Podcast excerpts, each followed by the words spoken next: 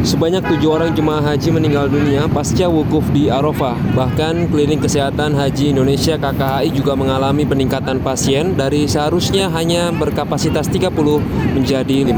Berikut pernyataan Menteri Agama RI Yakut Kolil Kaumas. Ya, tadi saya ke KKI diskusi dengan Bu Dirjen dan penanggung jawab serta Pak Kapus Haji. Ya memang cukup kredit yang masuk ke sana. Masuk di KKI hari ini pasca wukuf. Ya, kejadian kalau istilah Bu Dirjen tadi mulai banjir itu pasca wukuf. Jadi kapasitas yang seharusnya 30 di KKI itu karena wukuf yang panas tadi kita semua tahu kemudian dimampatkan menjadi 50 dan innalillahi wa inna ilaihi rajiun jamaah kita 7 wafat hari ini di Arafah. Terkait dengan kejadian itu, Gusmen Sapaan Akrab Menteri Agama menyatakan akan menyiapkan skenario di Mina agar jemaah yang mayoritas lansia bisa beribadah dengan nyaman tanpa harus gugur kewajiban hajinya. Untuk penanganan di Mina yang jauh lebih berat dibanding di Arafah. Di Arafah yang hanya diam, ya hanya diam saja, itu ya begitu itu tadi yang terjadi. Padat kakaknya dan yang wafat juga tujuh orang. Nah kita khawatir kalau di Mina tidak disiapkan dengan betul, kejadian yang sama akan terulang gitu ya.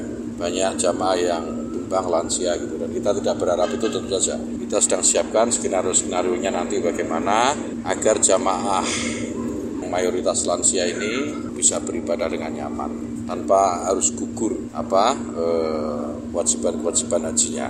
Karena di apa di fikihnya kan banyak alternatif jika tidak mampu bisa dibatalkan gitu misalnya. Nah, saya sudah minta kepada Dirjen untuk mulai sekarang dilihat skema jamaahnya seperti apa, kondisi fisiknya seperti apa. Jadi yang tidak mungkin tidak boleh dipaksakan. Jadi yang benar-benar mungkin saja yang boleh melontar jumroh sendiri, yang boleh melakukan apa atau wafat sendiri, yang lain saya minta supaya dibatalkan.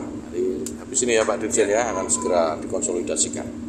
Ya pilihannya badal, skenario itu membatalkan jamaah yang benar-benar tidak mampu. Jadi intinya kita tidak mau jamaah ini dipaksakan kondisi fisiknya. Agama itu kan mempermudah ya, tidak mempersulit. Jadi kita minta supaya Pak Dirjen dan Pak Irjen dan seluruh jajaran di PAU ini kerja lebih keras, lebih detail melihat jamaahnya, jamaah yang sekarang ada, gitu ya, supaya kita bisa memberikan alternatif-alternatif yang terbaik jamaah. Misalnya itu tadi dibatalkan. Kalau memang masih kuat ya harus ada didampingi oleh petugas dan seterusnya. Kalau secara teknis sih saya kira dari yang dipresentasikan kemarin sudah siap, sudah sangat siap. Tapi kan di lapangan bisa jadi berbeda dengan apa yang kita diskusikan di atas meja gitu.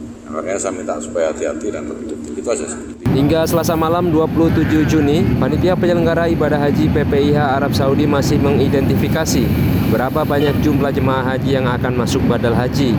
Menteri Agama juga meminta Dirjen Penyelenggaraan Haji dan Umroh PHU menyampaikan ke jemaah bahwa pelayanan badal haji gratis tidak dipungut biaya.